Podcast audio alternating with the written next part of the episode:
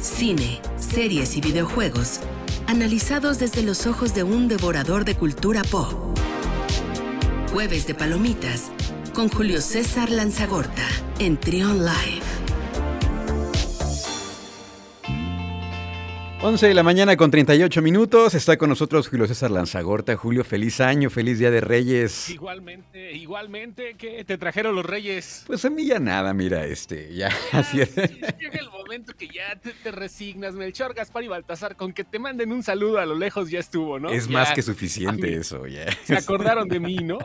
Mínimo. ¿Qué onda? Pues acá estamos ya en este inicio de año, todavía es válido. Yo creo que hasta hoy, ¿no? Decir, ah, felicidades, feliz año. Ya después como que se, siente raro, ya ahorita los últimos días de los arbolitos en casa y todo lo demás, pero bueno, pues aquí estamos ya listos para comentar un, un inicio de año interesante en cuanto a, entretenimiento. Se estrenó Kingsman, no le ha ido muy bien a la película, al spin-off de la película de este eh, pues de, este lugar que concentra espías al servicio de su majestad.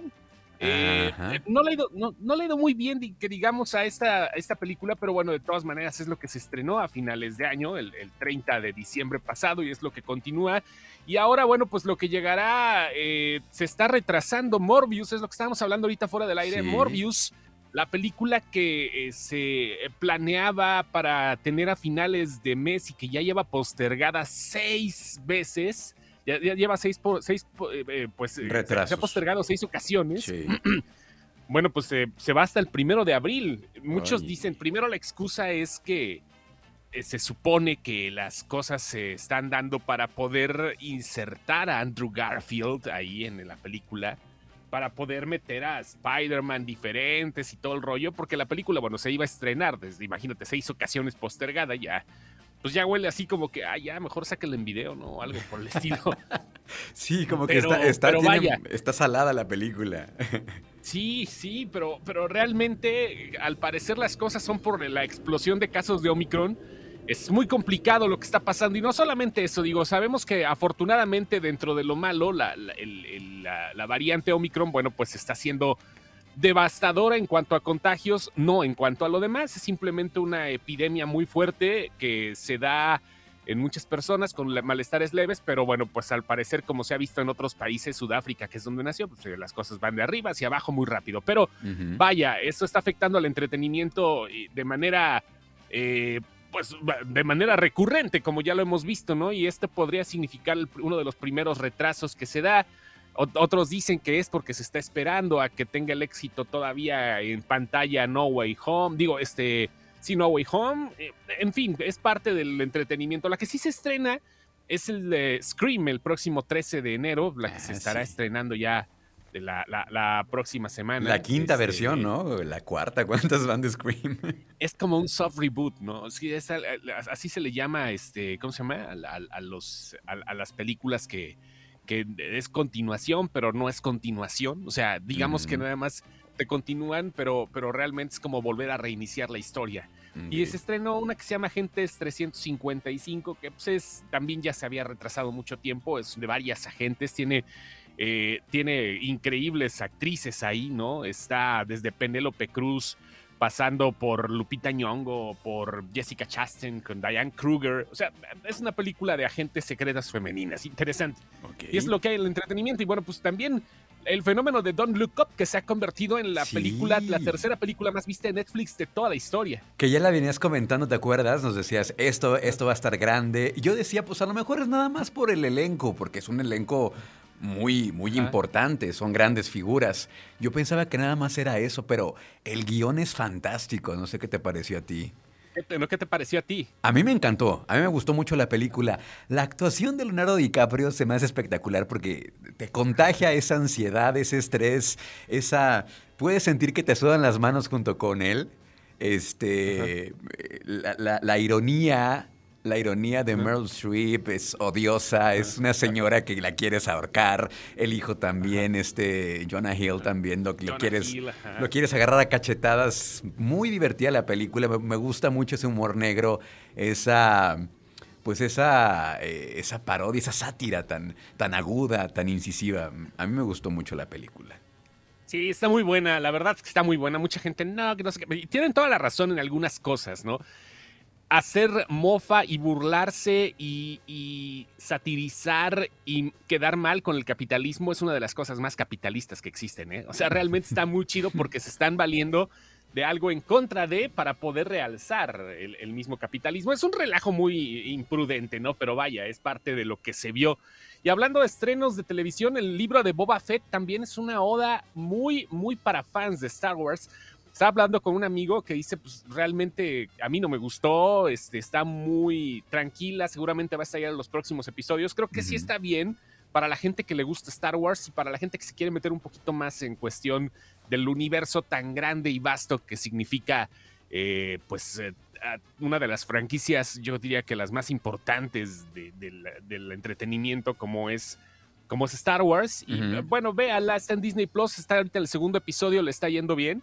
Y la que estrenaron ayer fue Rebelde. La, la, serie de Rebelde. Este, me gustó, fíjate, yo nunca ¿Sí? vi la novela, o sea, me reventé. Tú sí viste la novela, me imagino. Sí, ¿no? sí, sí, sí, la vi. Pero que, como que esta onda sí, va sí, más como una onda como internacional, ¿no? Porque hay, creo que una eh, de diferentes, sí, de, de, Sudamérica, ¿no? Sí, sí, sí, sí, hay, hay gente, pues está eh, Brasil, está Colombia, está Argentina, hay México, se desarrolla en México la telenovela, obviamente, Ajá. pero fíjate que me gustó, está muy payasa, ¿no? O sea, sí tiene algunos, me, de, decía mi hija, está, de, de, me dieron cringe estos diálogos, ¿no? O sea, pero sí, sí, no, yo, y ¿sabes qué es lo peor? Que yo no soy el público meta de Rebelde. Este, me aventé dos episodios y sí, la verdad me entretuvo. Son ocho episodios nada más los que están en Netflix ahorita. Y este, yo no vi la novela tal cual, o sea, sí estuve muy enterado, pues ya sabes, los medios, ¿no? A los que nos dedicamos desde hace mucho tiempo, pues teníamos que saber, ¿no? Por lo menos quién era Roberta o por lo menos quién era, este, eh, eh, eh, pues Mia Colucci, ¿no? Teníamos que enterarnos porque era un fenómeno que no podías evitar en su momento, en el 2004, cuando surgió la telenovela, pero ahora, digo, aunque no va a ser tan, tan, tan grande lo que se nota, creo que sí vale la pena que le echen uno, un, una mirada, uh -huh. quitando de que son integrantes nuevos, que no es un reboot, sino más bien es una continuación de Rebelde, de lo que se vio. Ah, este, okay. No es, es, está mala, pero está muy entretenida. Está muy entretenida, tengo que decirlo de esa forma. Ah, y eso sí, parece el product placement. Te, te, la, la, gente que ya la vio se dio cuenta que ya le, cuando dos capítulos ya te dieron ganas de comprar un, la marca de un teléfono que sale a cada rato. Ah, o sea, está muy cañón. Okay. Está muy cañón eso. Pero Oye, sí, véanla, denle, denle, una oportunidad. Si les gustó Rebelde del 2004, este, véanla. No uh -huh. se van a decepcionar. No es, no es así, no, no, no es algo que, que, rompa por completo los esquemas, no, no, no, para nada. Pero no sea, decepciona. Es como una continuación, no decepciona. Bueno, a mí, a mí, a mí me entretuvo, la neta, ¿eh? O sea, tengo que decir a nivel muy personal, no me atrevería a recomendarla así, que digan, ah, vela, vela, vela, vela, pero a mí me entretuvo, creo que, okay. y no soy el público meta, toma en cuenta que es una historia de chavitos, ¿no? Pero, pero está, está interesante. Me da la impresión que es un híbrido entre la primera versión de Rebelde y Élite. No sé, como que me da que por ahí va. No vi Élite, fíjate. ¿No? Élite, no, no, okay. no la vi, no bueno. la vi, no, y fíjate que no la quise ver porque, eh, bueno, no, es que el, el, lo que estamos viendo, bueno, lo que vi en Rebelde es una telenovela. ¿Sabes cuánto tiempo tiene que no veo telenovelas? O sea, es, es, una telenovela con formato de serie. O sea, okay. la neta, hasta las situaciones, hasta la musiquita incidental y todo, es una telenovela. O sea, okay. no perdieron ese feeling. Creo que por ahí va. Y Elite, pues sí, es una serie, ¿no? O sea, es una serie tal cual. Pero vaya, vamos a ver cómo le va, qué respuesta tiene. No he visto muchas reseñas, pero vaya, vamos a ver. No está ver tan mala entonces. Bueno, no, ahí está. No, no, no, sí, a mí, a mí pues, sí me entretuvo. Yo eh, me, puse a ver, me puse a ver esta serie danesa que se llama El caso Hartung. Eh, Ajá, ¿De qué se trata? Platícame. Pues es un asesinato de una, una niña, ocurre un asesinato eh, allá en Copenhague. Eh, es la hija de una importante funcionaria del gobierno.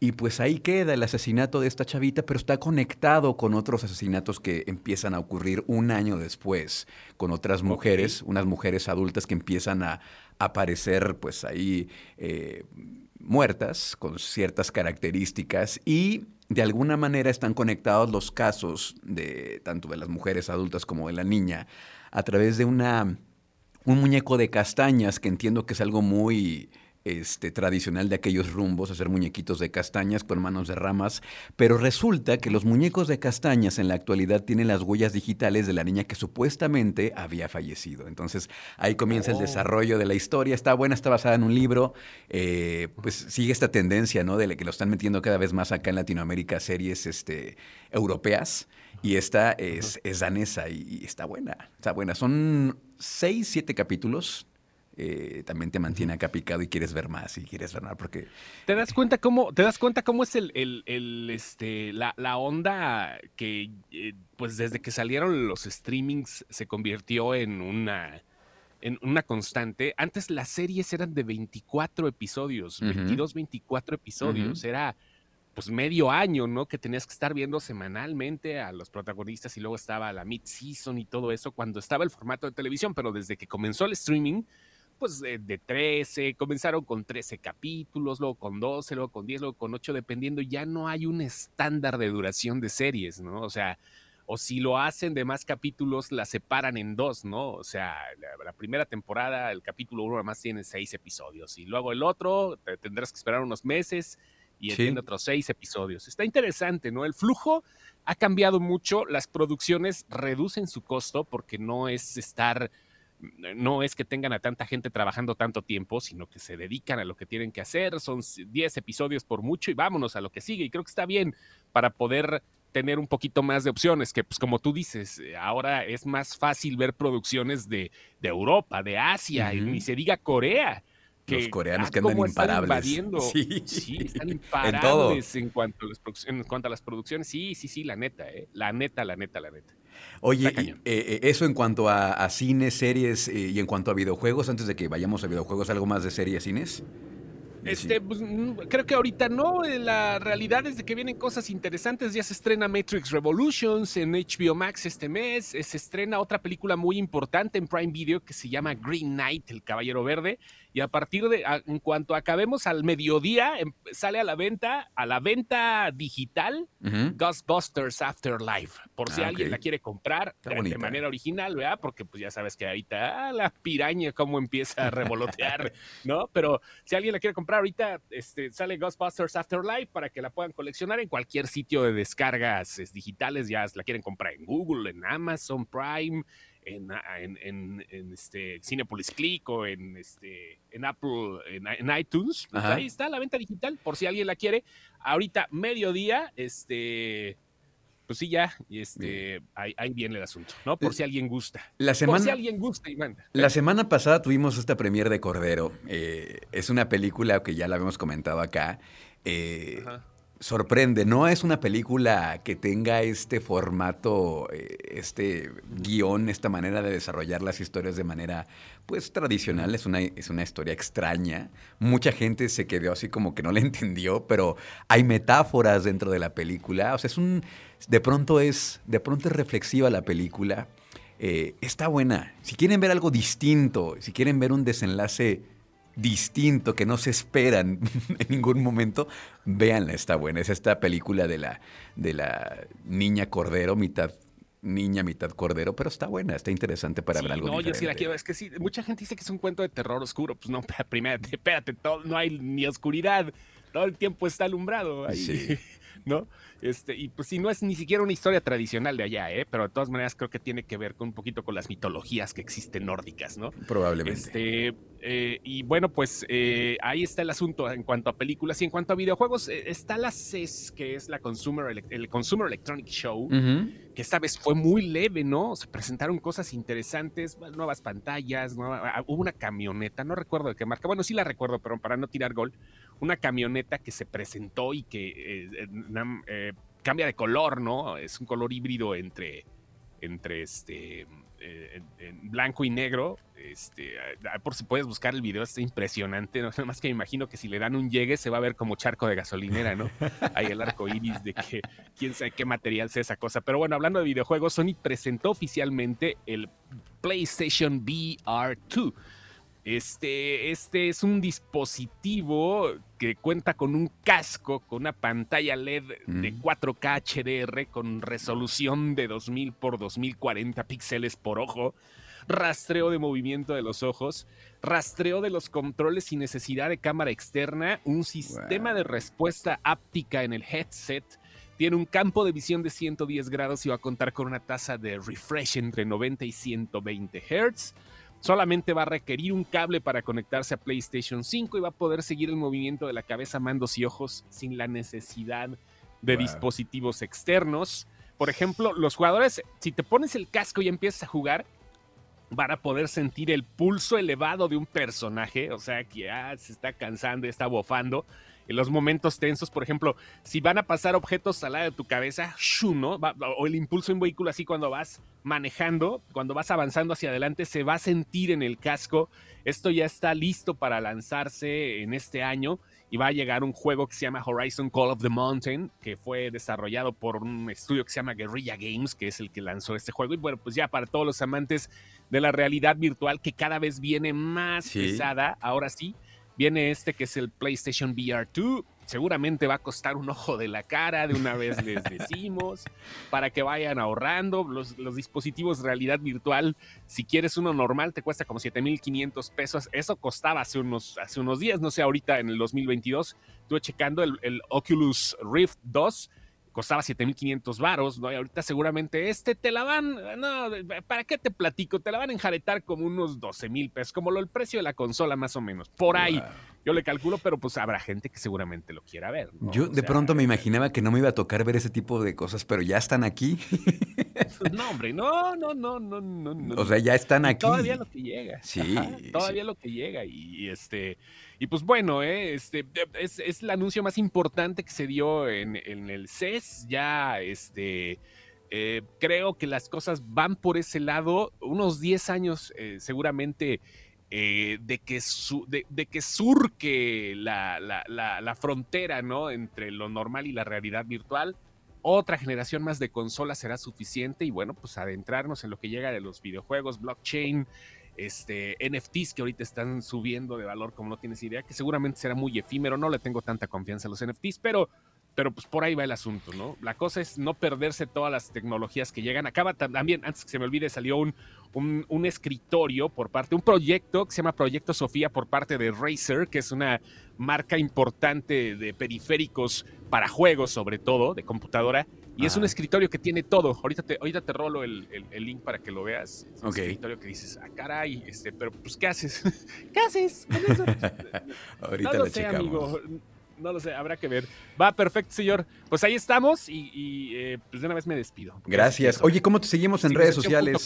Cinecepción.com. Ahí estamos. Con Ya comenzamos la nueva temporada de Sci-Fi Games también.